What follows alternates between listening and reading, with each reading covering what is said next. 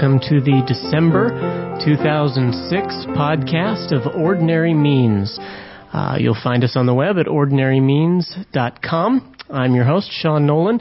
Uh, sitting here at the table with Matt Bowling. Hey, Sean. Hey, Matt. How are you doing today? Doing all right. Oh, very good. Merry Christmas. Oh, thank you. Oh, you're, Looking forward you're, to it myself. You're welcome. Yes. Do you have the Christmas lights up yet? No, not quite yet. Of course not yet, because this podcast is actually being recorded in November, and we're not like those crazy people who've had their Christmas lights up since Halloween. Uh, but that's neither here nor there. Uh, what we'd like to do this this month is pick up on a conversation that we began last month, and that was a conversation on preparing for worship. Uh, at that time, we uh, asked the question: Have you ever heard of preparing for worship? Most people uh, go to bed on Saturday night and start thinking about worship when they wake up on Sunday morning. Uh, but I hope we've inspired you to think a little bit more about that. To think about the fact that preparing for worship is something that we do every day.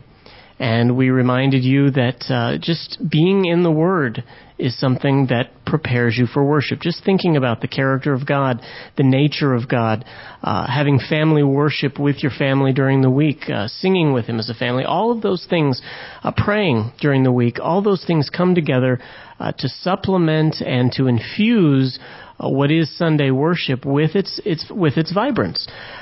we are coming together on Sunday morning as a group of people from everywhere. We've been in different life situations. We've been through different struggles, uh, different temptations, uh, different uh, victories throughout the week that God has brought us through. And now on Sunday morning, we come together as the corporate body, as the gathered people of God, as the assembly of God. The very word for church that we have in the New Testament is the Greek word ekklesia, which is the word uh, used in the Greek Old Testament for the assembly excuse me, for the assembly of the people.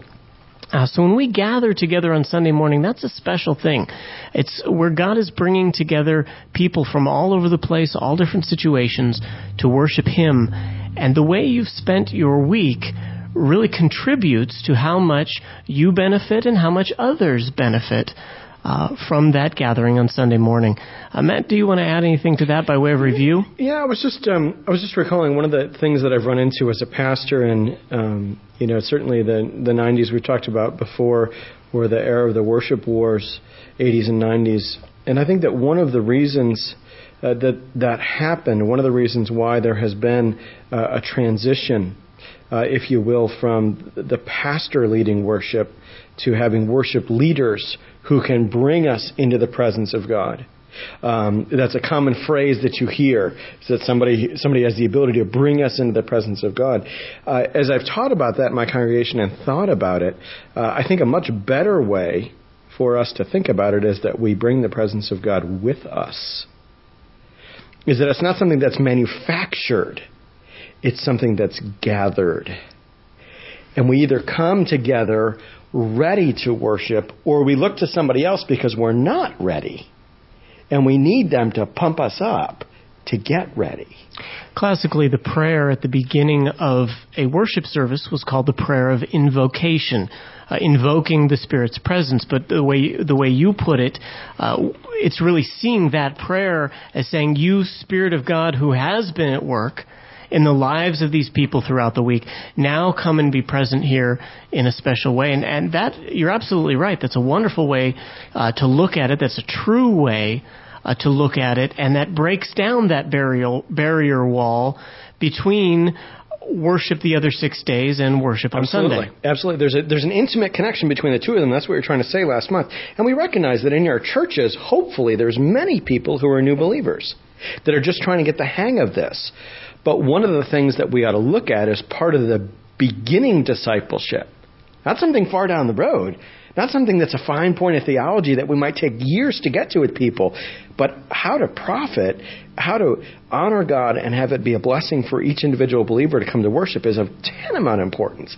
It ought to be at the beginning of our discipleship to help people see that they come prepared. That the minister's job, or if your church does have a worship leader, it's not that that's I don't think that's unbiblical, but the concept is it's not his job to get you into God's presence. It's your job to bring God's presence with you, so that when you gather, the atmosphere of the congregation is we have this view of anticipation because we have seen what God has done in us throughout the week, and we anticipate what He might do amongst us uh, on Sunday. I hope I hope our listeners are seeing uh, a real balance in what we're saying here. Is in that we are not uh, exalting the Sunday morning worship service to the point of saying uh, what you do during the week isn't worship. Uh, but at the same time, we're not exalting what you do during the week to say that Sunday is not important. Uh, the scripture keeps that balance, and I think that's something very important that we get. Uh, as believers, as you said, it should be the very beginning of discipleship is seeing that both that we worship both in all of life and on Sunday morning, and that the two uh, work together in the Christian life. absolutely, absolutely. Now, would I be uh, contradicting what I just said, Matt, if I were to say that the preaching of the word on Sunday morning is central to Christian growth? No, absolutely not. I don't think it'd be contradictory at all because that's precisely the way that God sets it up. This is why He has given to the church pastors and teachers. It's why in 1 Timothy 5, we just looked at this in my congregation recently, he puts some uh, in a church who especially have the role of preaching and teaching. Why? So that the people might hear from God. And so God has a design for what the assembly of the people on his day is supposed to produce in the life of the people of God. And so it's central. It's absolutely central. We ran into this sometimes, Sean and I did, in ministering to college students, and especially where you have vibrant college ministries that meet during the week. Sometimes there's a battle. Students have chosen to be so busy that you can have the Thursday night big group with the campus meeting, um, with the campus ministry, or Sunday morning, and they think that it's one or the other.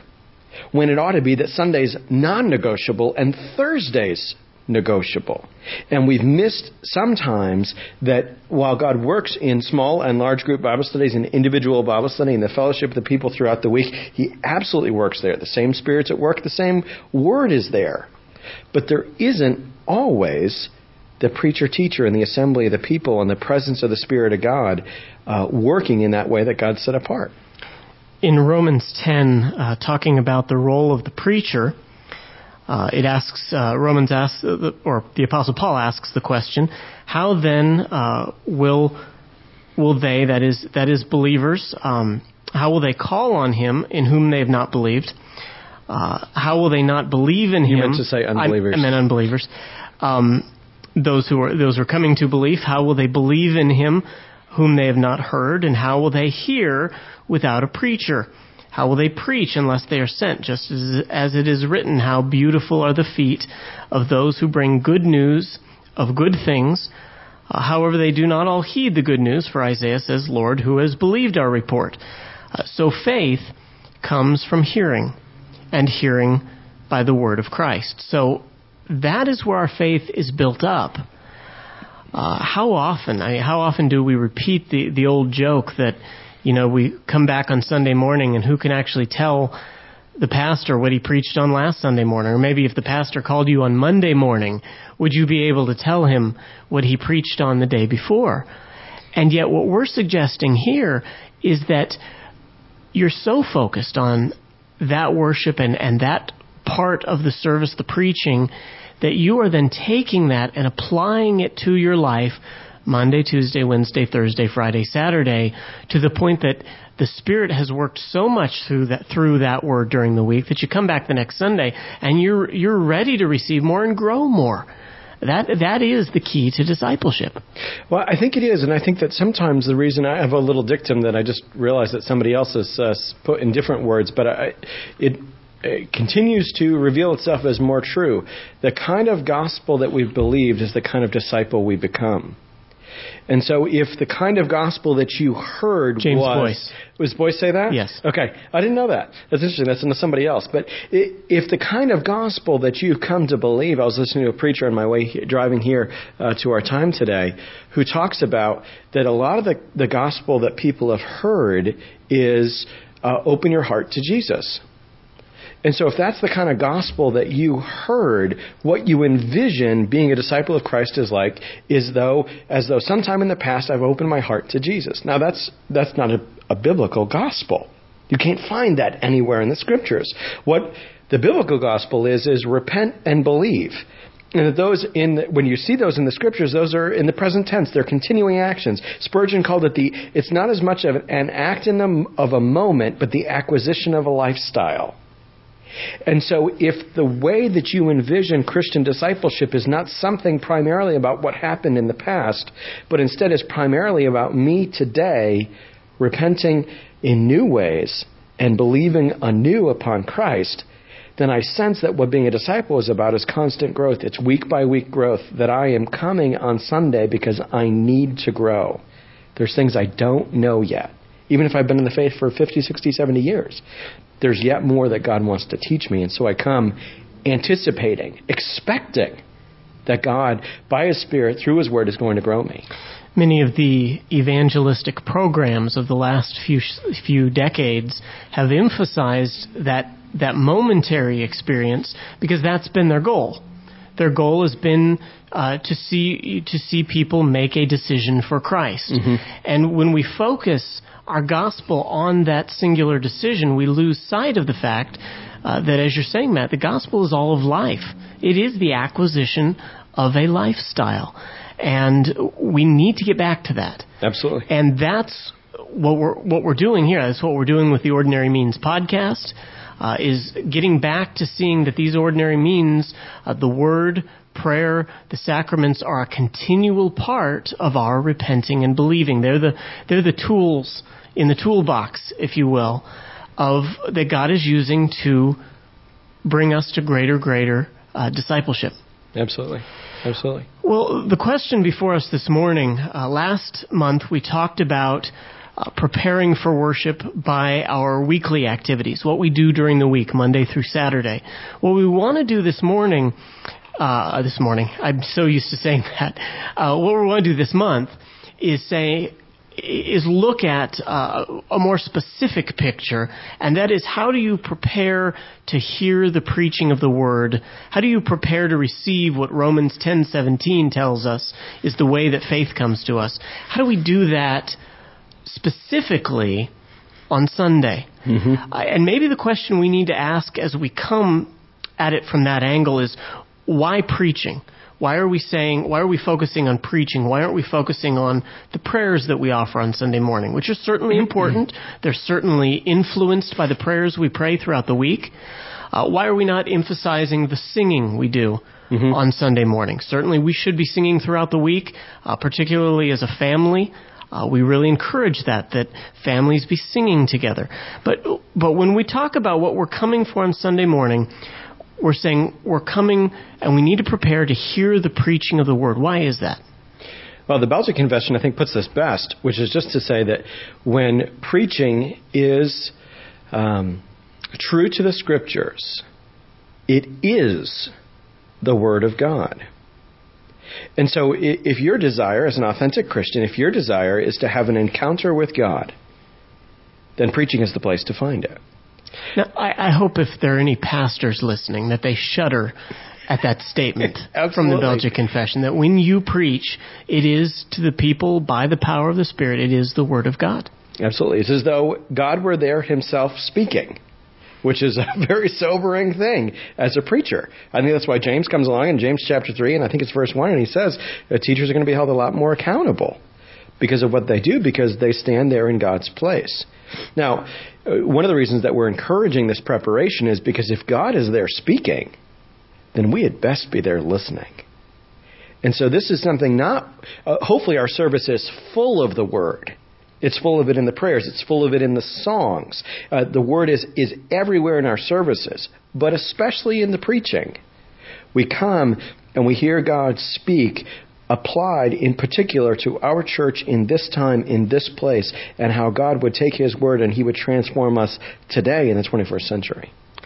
Even, even the sacraments, which are so crucial to worship. Mm-hmm. Uh, that the, the presence of the table there in worship is very, very important. That's where we renew our covenant with Christ. Even that, though, does not mean anything apart from the preaching of the Word. It's the preaching of the Word that gives everything else in the worship service meaning. Absolutely. It's what the worship service looks forward to and reflects on. It's the reason that we typically come to the table after the sermon is that the sermon has renewed our interest in Christ. It's reminded us, uh, uh, Bryan Chapell, I think, very helpfully puts it. Each text in the scriptures shows us in some way or another what our need of Christ is. And so hopefully each sermon is pushing us back to Christ and we come to that table and we say, Yes, Christ, I need you. That's why I come and I take you in my hand. How much do I need to grasp you that I'll, I'll take your symbols in my hand?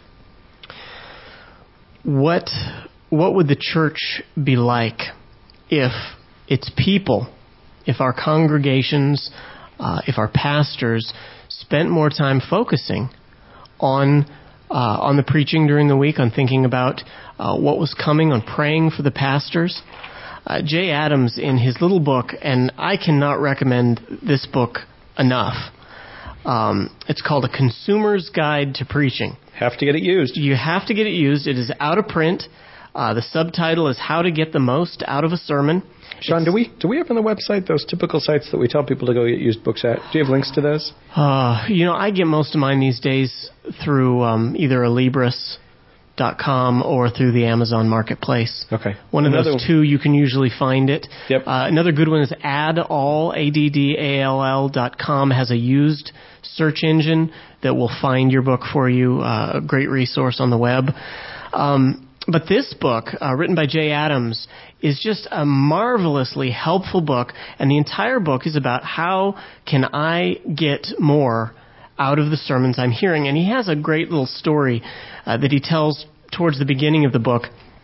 Uh, it's a story that comes from the Welsh revival of 1859, uh, where a preacher was visiting with a friend of his, his a fellow pastor, and the preacher says to his, to his friend, he says, "I think Pastor Johnson, I think that the ministers are all preaching a great deal better than they used to."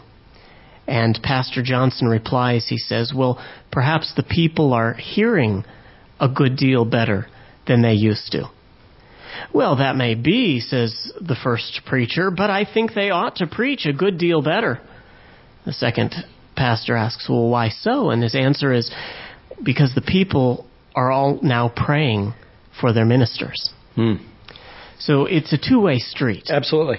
when we come to the preaching of the word, uh, if we're not getting out of it, which we should get out of it, that, that question gets bantered back and forth, and I see it a lot come up on blogs where we're talking about, you know, am I getting something out of my sermon? And, and the typical response is, well, it's not about you getting something out of the sermon. Uh, you know, it's about you listening to God and, and you giving to God your worship. And well, the fact is, it's a two-way street. God does give to us. God does bless us as we faithfully hear His word. Uh, but we also give back to Him as we now live our life. The other six days, we live our life as a reflection of what God has taught us in the preached word. So, are you praying? Are you praying for your preacher? Six days. Six days, Yeah. seven, yay, even seven. Yeah, even seven. Yeah. Are you are you pre- are you praying for your preacher? Are you preparing to hear what he, has to say? And that preparation, as we've said, begins during the week, but it also begins the moment you walk in to the worship service on Sunday morning. Uh, what's the first thing that happens when you come on Sunday morning? You you come you get come in the building. You're usually greeted. Most churches have greeters. Uh, what is central to those greetings? What is central to those first conversations you have as you walk through the building? You know, hey, hey, Joe, how was work this week? Uh, you know, is that is that the center of our conversations on Sunday morning, or is it? It's good to be back with you. Are you ready? Are you ready to meet with God this morning? And you know that can sound a little hokey, right? I mean, I mean, I've we've we've been there. We've had the. It sounds kind of hokey. We're not used to it. But why aren't we used to saying that on Sunday morning? Why aren't we used to saying, "So, Joe, what's the Lord been doing in your life this week? What scriptures has He been bringing to your mind this week to particularly teach you?" Why aren't we used to that? Well, I would argue it's because we're not spending the other six days in worship. It's an embarrassing question. We wouldn't want somebody to ask us. Ah, puts us on the spot, doesn't it? Right. But that's where it begins with the greeting. does the greeting lead you into the presence of God, or does the greeting take you back to the other six days? And if it does take you back to the other six days, well, then what was the focus of those other six days? Was it work? Was it play? Was it ministry to unbelieving people? Was it worship? Which ministry to unbelieving people is worship. If we're thinking about God every day, uh, coming in the morning on Sunday is going to be different. It, should be more natural for our conversation to revolve around God and to have an anticipation. If He has worked in us through His Word by His Spirit during the week, then we certainly have a good assurance that He might do it on Sunday as well.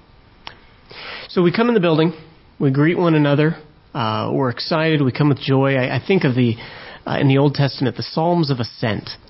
Uh, the Psalms of Ascent were the psalms that the people sang as they gathered essentially to go up the hill to Jerusalem. They were coming from all over Israel. They were coming for the feasts and the festivals and uh, those key ones, and they would get to the, the bottom of the hill at Jerusalem, and suddenly they'd start meeting their old friends. They haven't seen them since the last feast, and so they're they're talking, they're laughing together, they're they're rejoicing. Here we are to offer our sacrifice. Here we are to to repent in a very physical way. Isn't this exciting? Here we are to lay the sins of our family upon the head of the of the goat or the lamb, and so then they're they're going up the hill, and hear the songs you hear those psalms of ascent rising up in the uh, with the voices of the people saying, "Isn't it good to be here?"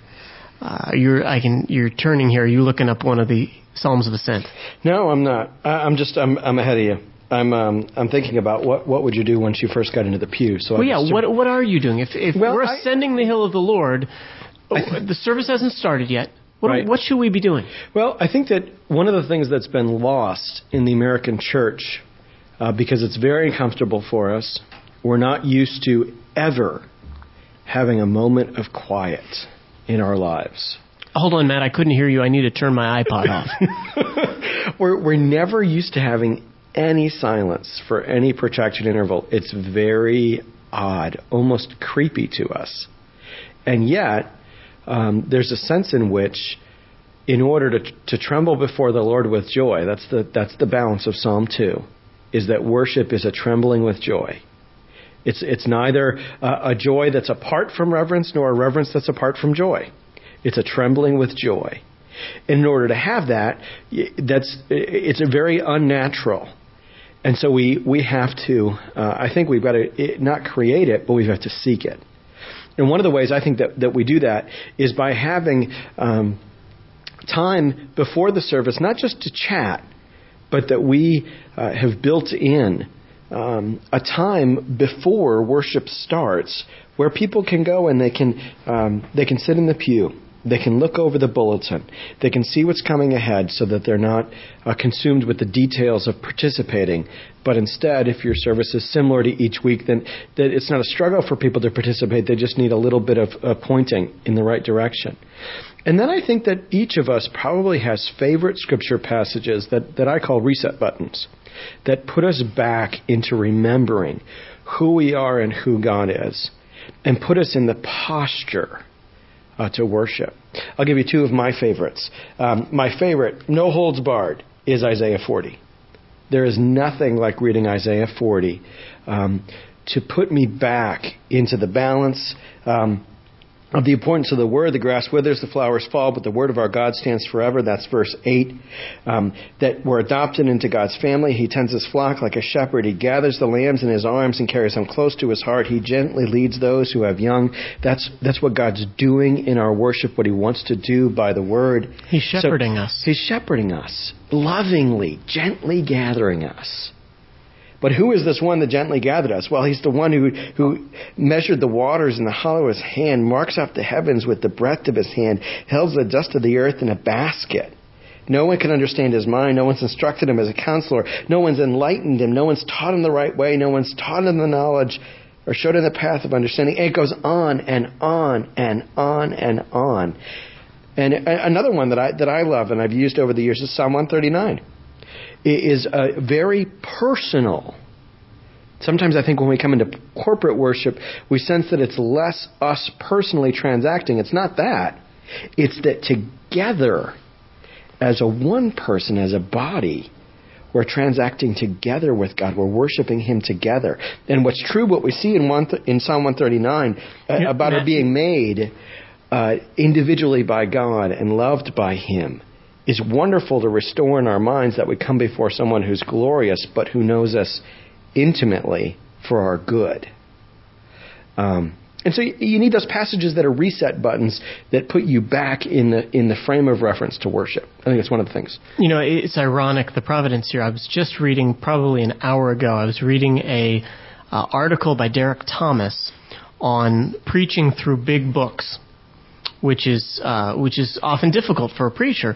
And one of the points that he made, it's ironic because you bring up Isaiah 40, Right. and and the comfort that Isaiah 40 gives, and he he made the point. He used the illustration that uh, you don't always have to preach through a big book uh, consecutively. Now that c- that could be a little bit uh, touchy for some some of the people out there who are saying no, you got to preach you know exegetically consecutively through books. Uh, but Derek Thomas gave the um, illustration of one point where his church had gone through a huge struggle, and they needed that. What, you, what you're saying, they needed to be reset. And he said, so what he did is he, he began to preach uh, through Isaiah, but he started in 40. And then he, then he, he went back. But he, he started with, because he, before 40, I mean, you're talking about the woes. Oh yeah, for, it's depressing. Tens of chapters is whoa, whoa, whoa. And it, that's, that can be hard. That can be hard to take. Uh, but we need to preach through those. right. Um, but what do your people need? And that's the question for pastors: is where are your people at? What do they need to be hearing in the preaching?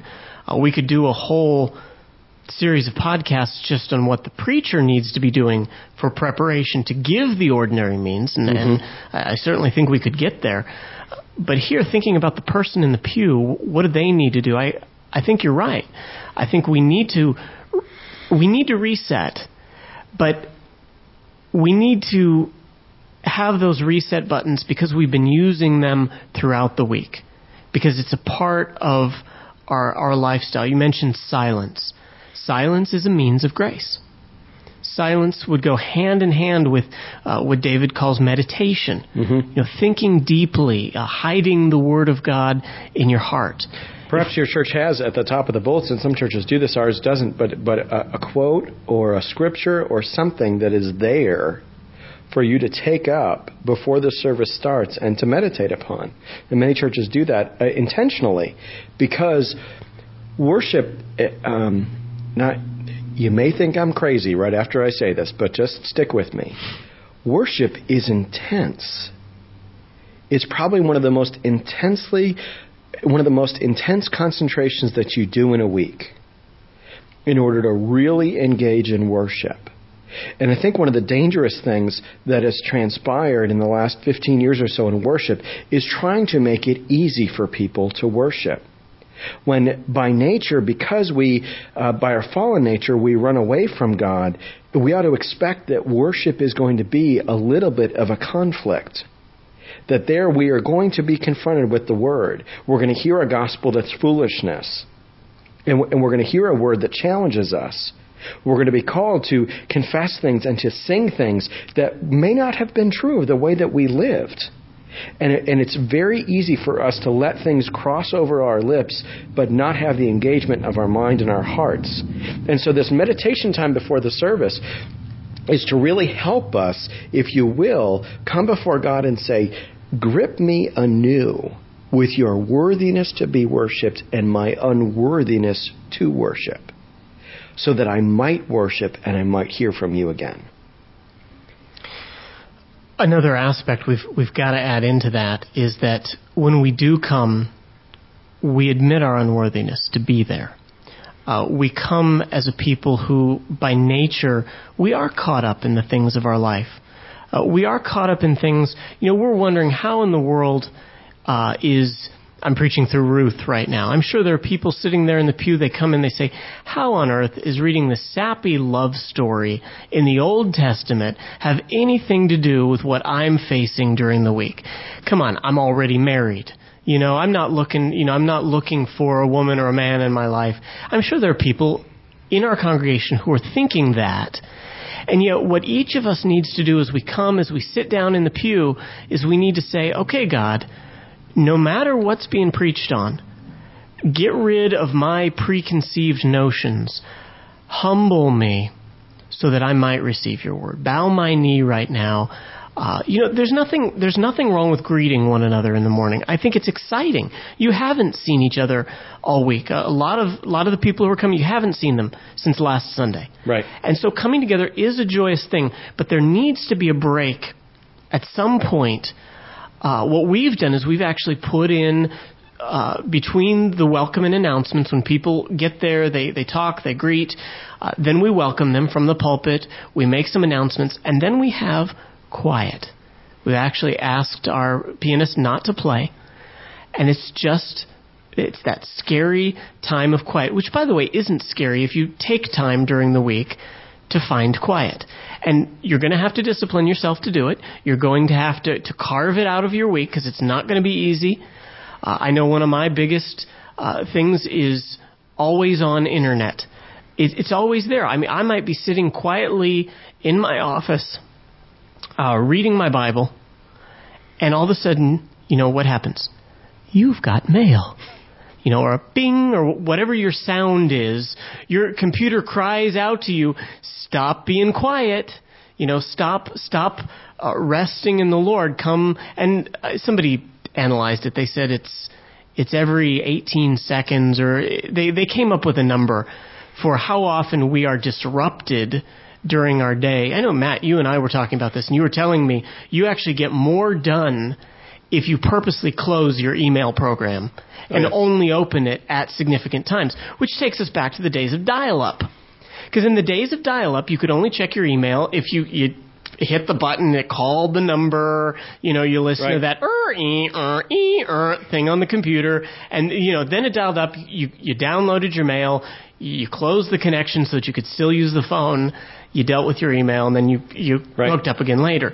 We need to, we need to cut out that, those periods of silence, and then when we come on Sunday morning, it's not going to be odd. Right. Uh, What Right. would be ideal is if we didn't need those periods of silence on Sunday morning because everybody was so used to meditating. Right. Right. Uh, reading a book right now called uh, Mediated, and I would tell you the guy's last name. I'll put a link to it on our on the, uh, I saw it the on podcast. I can't pronounce it. It begins with a Z.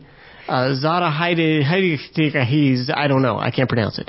But he says in that book, he, he gives the illustration of, imagine yourself, you're driving somewhere, your car breaks down on the way to Saskatchewan, and you've got no cell phone, your car's not working, Bat- I mean, the battery's died, the radio's not working.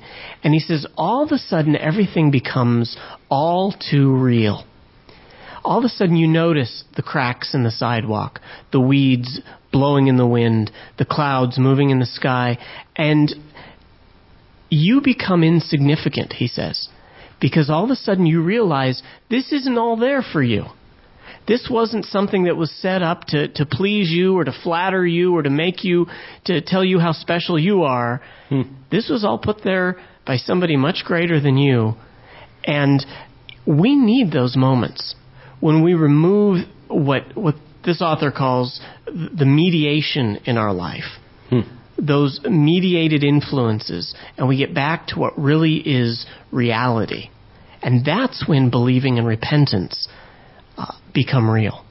Well, one of the things, if people want to, um, I think both of our blogs, both Sean and I's blogs, are listed on the website at Ordinary Means. Um, but one of the things that I've become convinced of, oh, probably about the last year or so, I've been thinking about it, is that American Christians are woeful at reading the other book, as I put it. Which is that historically, theology has talked about the fact that, that we have uh, two forms of revelation from God. We have uh, His Word, a special revelation, and we have general revelation. And we are all jazzed about a special revelation. Get no, have no doubts about that at all. But our lives are deprived if we don't read the other book. And the other book is the place that I get quiet. Because when I'm out walk, I have a particular place that I love to walk that I go to, um, and nobody nobody can get me there.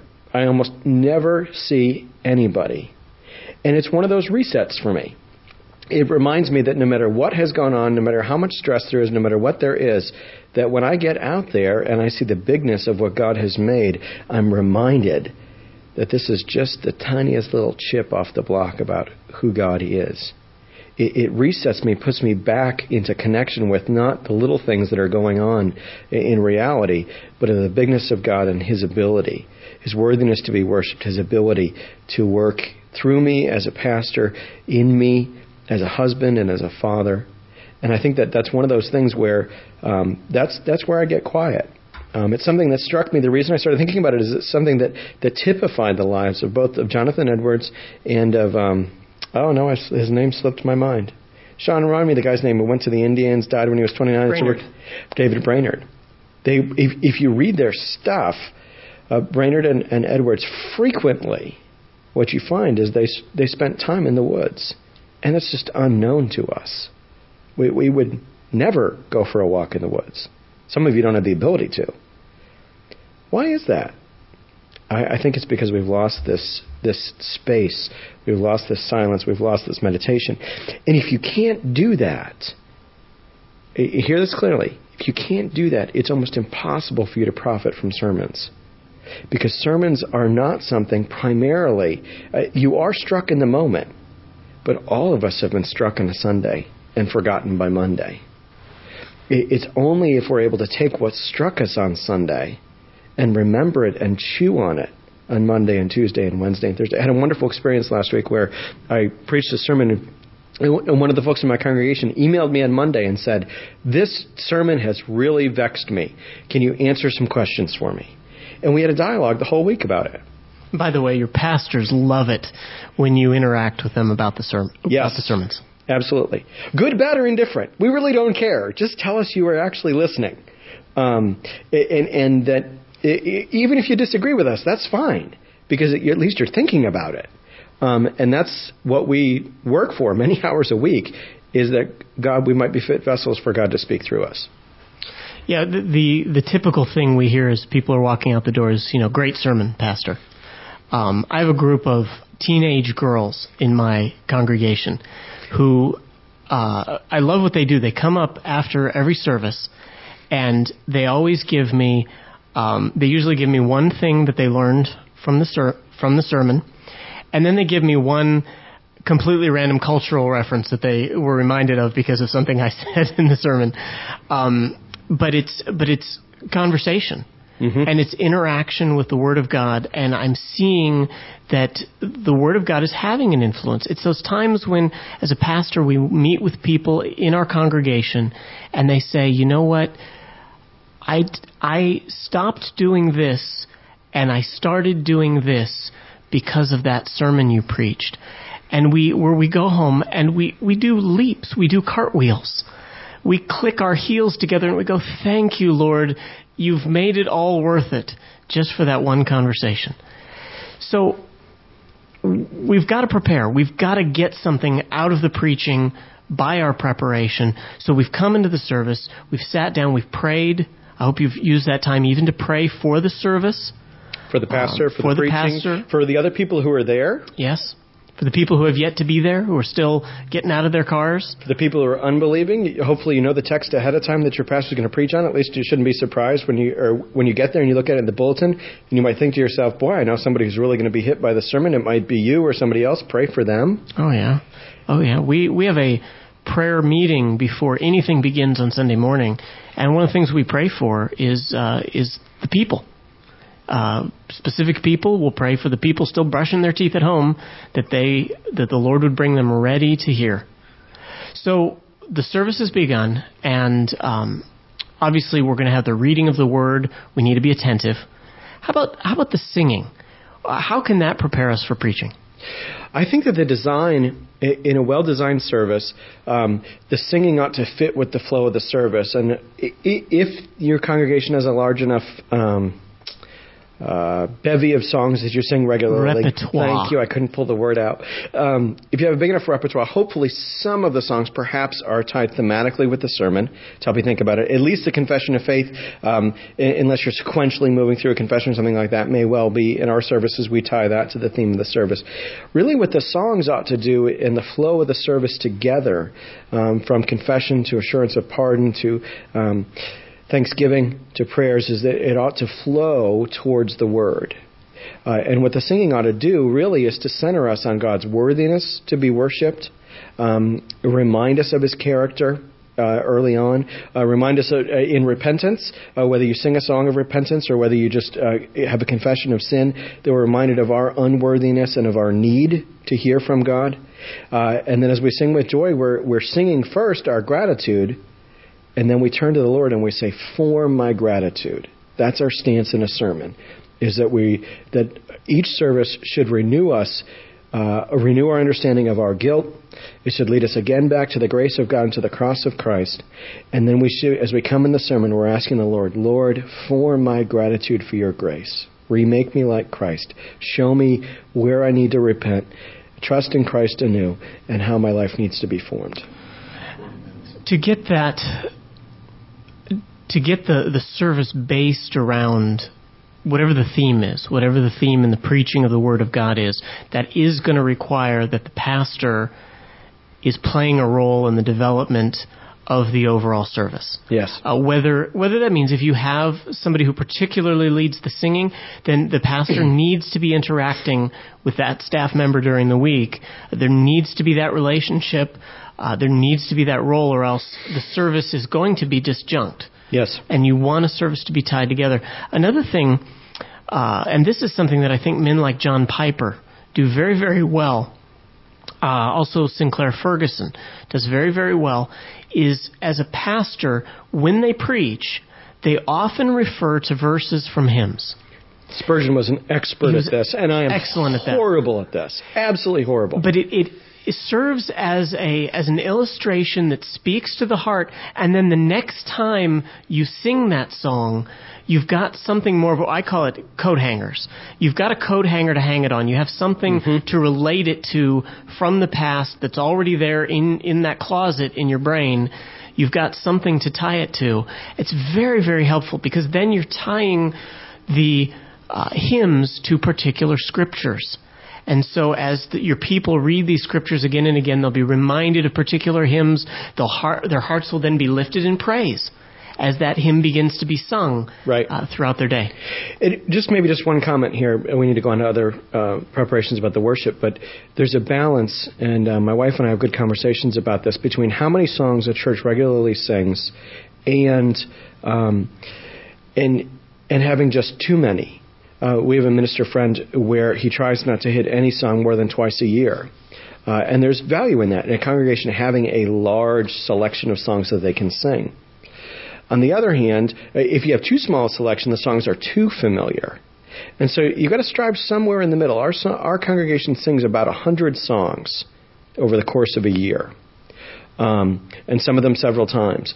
But it, it, you want to have a large enough selection that you can tie it somewhat thematically, but not so small that it's too familiar, because familiarity, unfortunately, breeds uh, not contempt, but we just sort of say the words and we don't really mean them. And that's the very worst kind of singing we could do. What's important to remember is the reaction to familiarity within the Christian church today has so often been if it's rote, we just shouldn't do it. And that's not the answer that the Bible gives. The, the answer the Bible gives is that if it's if it's become rote, the problem is not with the practice per se. It may be. But the problem is generally not with the practice, the problem is with our heart. And so, if anything is rote, uh, this is one of the greatest arguments we hear against the Lord's, Lord's Supper practiced weekly, is that, oh, it'll become rote.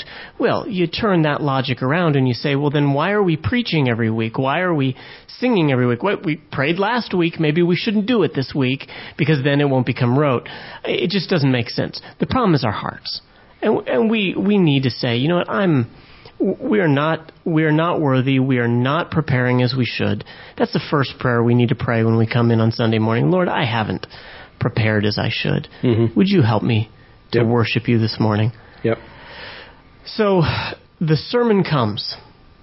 The sermon has begun. You've read the text together as a congregation. Your bible is open.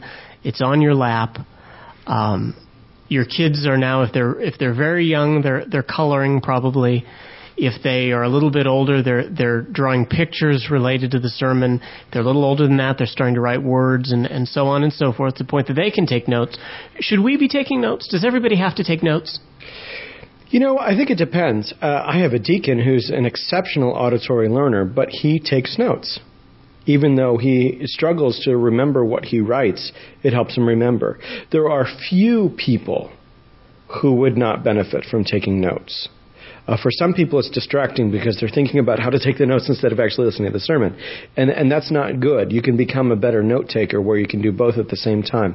Really, the balance I think you want to strike is that if you can't on Monday either look back in your own mind and remember what was said, you need the notes. You need something that you have something to reflect with in your family and yourself uh, that you stick your notes in your Bible. And, and when you have your either your family worship together or with your wife or just by yourself, that you're able to look back and, and look briefly and review what is it that God said on Sunday that I need to be thinking about. Yeah, if we don't have some kind of recollection, how are we going to make a plan to apply that to our lives? Because that really is the next step after the sermon is we've got to go forth. And there's this the the huge argument with among preachers of do you apply the text or not? How much do you apply? How specific do you apply? Well the answer is you're never in the course of a 40 minute sermon, you are not going to be able to make every application that needs to be made. So we've got to take the sermon and apply it to our lives. And the way, place that begins is with the taking of notes, whether that's simply by your concentrating and developing uh, those points in your mind so that you remember the points, or whether it's a matter of writing them down. We have uh, every Saturday night, I sit down with my wife and I read through my I read through my sermon with her. And as I'm reading it to her, she's typing on the computer and she comes up with a list, two lists of questions. She comes up with a, a list of questions that goes in what we call our kids sheet, which is questions the kids will answer as they're listening to the sermon. And then the second list is uh, something that the families take home, and that is questions, you know, for the lunch table. Uh, how do we dig deeper? How do we apply this to our lives? Um, we need to be able to have those kinds of things, whether or not uh, you're good at taking notes and whether or not, you know, oftentimes I was just talking with a family this week who said, uh, it was actually the, the wife told me that her husband just takes copious notes, but she was concerned that he takes them home and then he sets them on the dresser, he never looks at them again. And I said, well, you know, part of taking notes is simply that action of forcing your body to work kinesthetically in multiple ways. You're appealing to multiple senses, and by appealing to more than one sense at a time, you're going to ingrain that scripture, Lord willing, you're going to ingrain that scripture uh, in your heart. To, it's going to help you to hide that text in your heart uh, more than if you were just sort of sitting there spacing out. Hopefully. And those discussion questions, I think, um, we, we do those also. That was recommended to me in a class that I did in worship in my in my church. I didn't always do those. I usually uh, put an outline in the bulletin for people to put questions on. And, and one lady said, "You know what? It would really help me if you gave me some questions to think about." And I said, "I'd be happy to do that. It takes me a few minutes to develop suitable, open-ended discussion questions that remind people Make them remember what were the main points of the sermon, and in particular, what might be first steps of application for them. How could I begin to, you know, and, and helping them think through implications.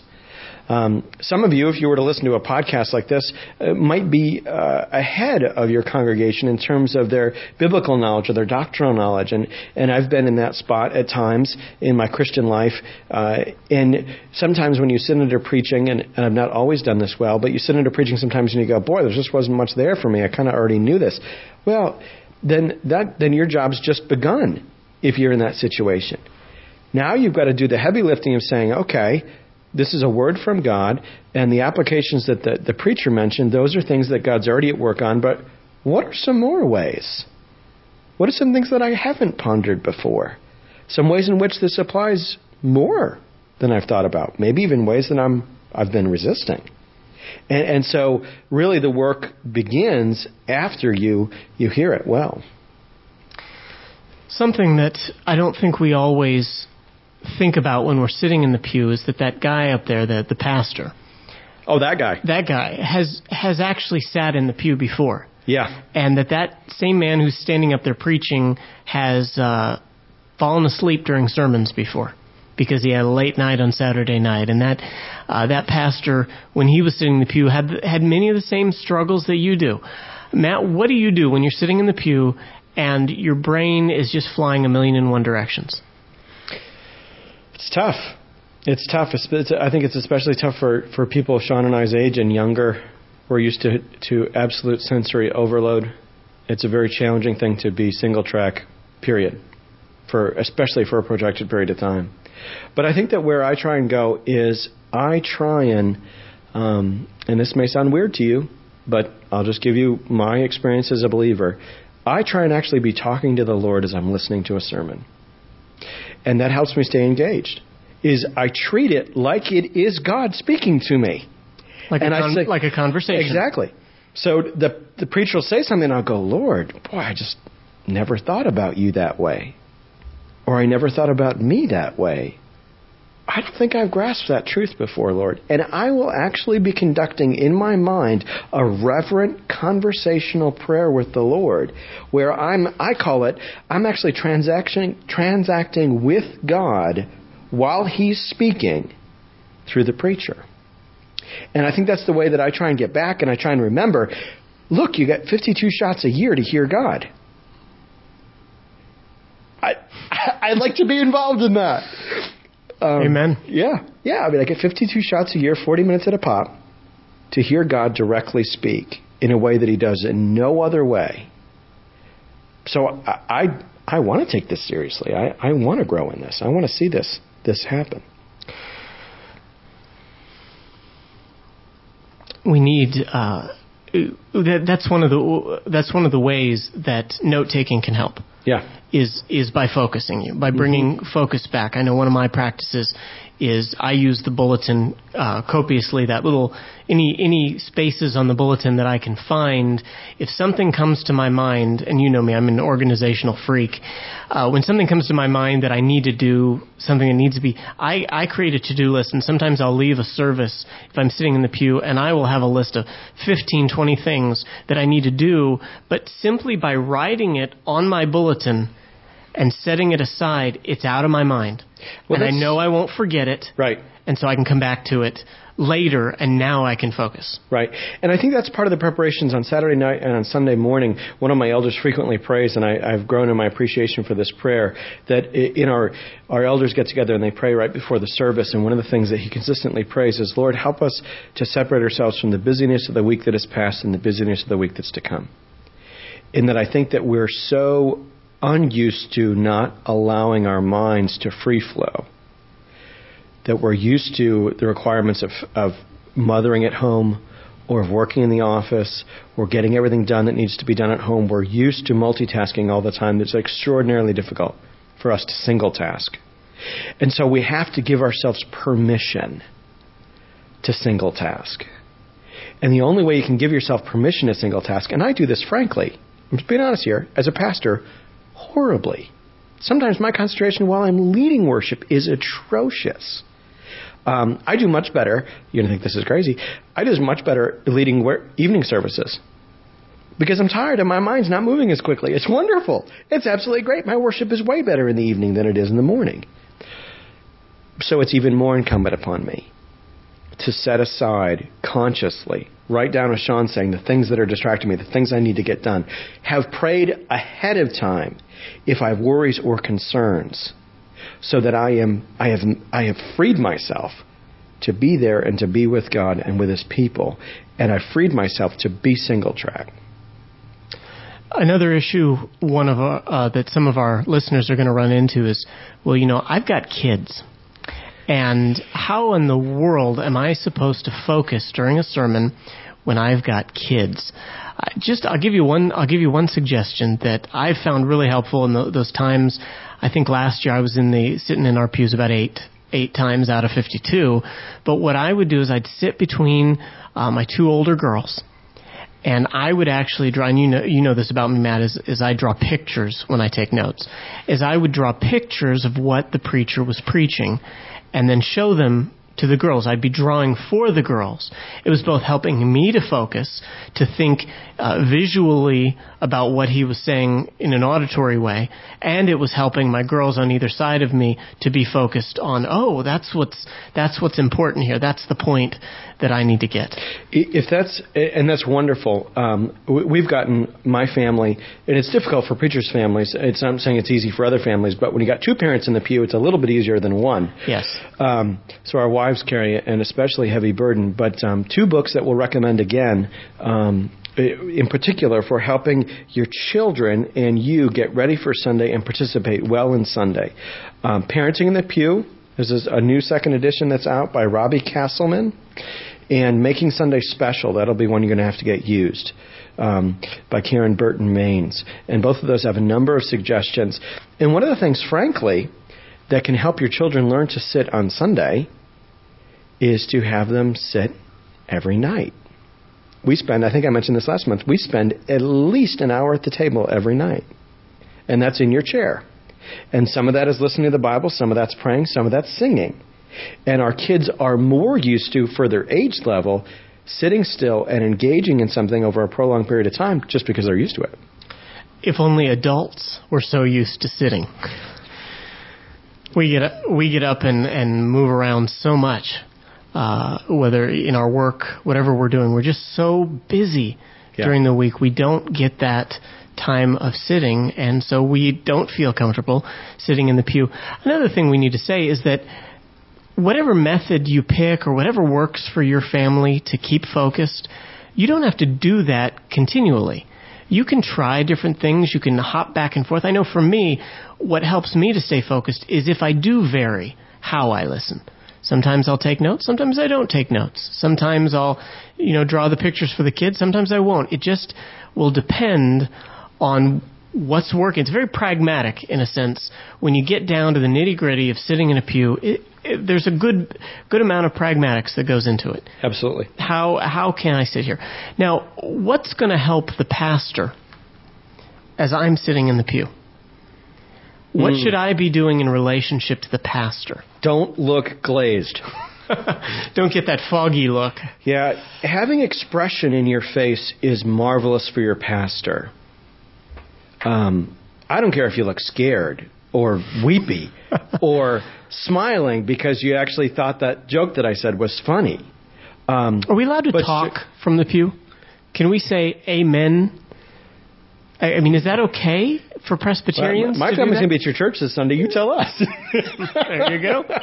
Um, I my preaching style, and you can listen. My sermons are on my website. But my preaching style, the way I characterize it, is that it's dialogical. I'm actively engaging people. I ask them questions, and sometimes I actually ask them for an answer. Yes. Um, and I think that that doesn't reduce the propheticness of preaching. Nobody misses that in my preaching that this is serious business, but I want them to be engaged. Um, I'll let them finish this past Sunday. I let them finish a cultural slogan for me because I want them engaged in it, and I think that they're, they're, it's, uh, it's helpful so yeah, I think that people, it, what you want is you want people engaged. Um, and if that's a way that can help them be engaged, then so be it. Um, you don't want it just to be rote. Amen, amen. preacher, preacher, brother. You know, not that, but just that. Yeah, that that's a solid truth. I, I needed to hear that. And if that's what your amen means, then please say it. Please say it. So we need to be interacting uh, we need to eye contact. eye contact. We need to maintain eye contact. We need to continue to be praying for the preacher during that time. We need to. I know sometimes I've looked out in the congregation, and uh, there have been people who are so uh, engaged in it that I actually giggle to myself, sort of in the in the midst of the sermon, because I wasn't expecting to see that person looking at me and and that can actually get uncomfortable when you're used to a congregation that's always looking down. Right. All of a sudden, you look out and there's there's a couple of people looking right at you. Uh, that can that can be a little throw you off a little bit as a pastor, but it's it's wonderful to see people engaged, and that's going to encourage your pastor to, you know, as they say in in in the good black churches, preach it. Yeah. You know uh, that uh, that sense of uh, calling the pastor to, to keep pressing forward. Uh, what Horatio Bonar calls it uh, driving or pounding the Word of God into the people's hearts. And when we see that kind of interaction as a pastor, it's going to press us forward, and our preaching is going to be better simply by you maintaining eye contact. Right. As as strange as that might seem. Any any closing thoughts, Matt? As we we've talked about coming to the service, uh, we've talked about during the preaching, taking notes, maintaining eye contact, interacting with the preacher. Uh, obviously, then uh, usually the the church will then have the uh, the table, the the supper of the Lord, um, and then a, a closing benediction, often a closing song. And I, we really recommend that pastors would tie that closing song to the sermon because it makes that song so much more I, dare I say the word relevant uh, to the people. Yep. Even Yep. perhaps a, a hymn that you quoted within the within the context of the sermon. And then we take it home. I mean, we talked about that at the beginning. Mm-hmm. We take it home. We apply it to our lives. And, and this is part of, of setting aside the Lord's Day, is that what our afternoon in part or our evening in part is about. Uh, and my kids are young. My kids are two, four, and six. We don't do this yet, but I look forward to the day that, that we're not putting kids down to nap and um, everything at right when we get home from church, but instead we leisurely sit around the table with our kids and maybe with another family. And uh, we pull out the discussion questions and we say, well, you know, what did the Lord say today? And, and and what needs to be different in our family because of this? What needs to be different in the way we interact with my brothers and my sisters, and or my husband and my wife and my coworkers? What what is my life going to look like different? What am I e- even if it's not that there's a whole bunch of imperatives, things I need to go do, but there's a lot of indicative. How did I become more convinced that Christ is for me, that the gospel is wonderful, that grace is incredible, how sinful I am? Um, all of those things that as we um, as we say it out loud. Uh, it, it is more cemented in our hearts. Well, that's good. That's very good stuff. I hope you've uh, benefited from this podcast. Join us next month when we're going uh, to talk about uh, leg exercises that you can do uh, during the service to keep you awake and. In 52 short weeks, you can have the body of your dreams. No, that's not our January podcast. We will not be solving restless leg syndrome. We not we will not be doing that, but we will be back in January, uh, Lord willing, serving you in in a new way. Uh, we hope that this has served you um, this month, and we hope and pray that the Lord would bless you in extraordinary ways as you continue to seek Him through His ordinary means. Thank you.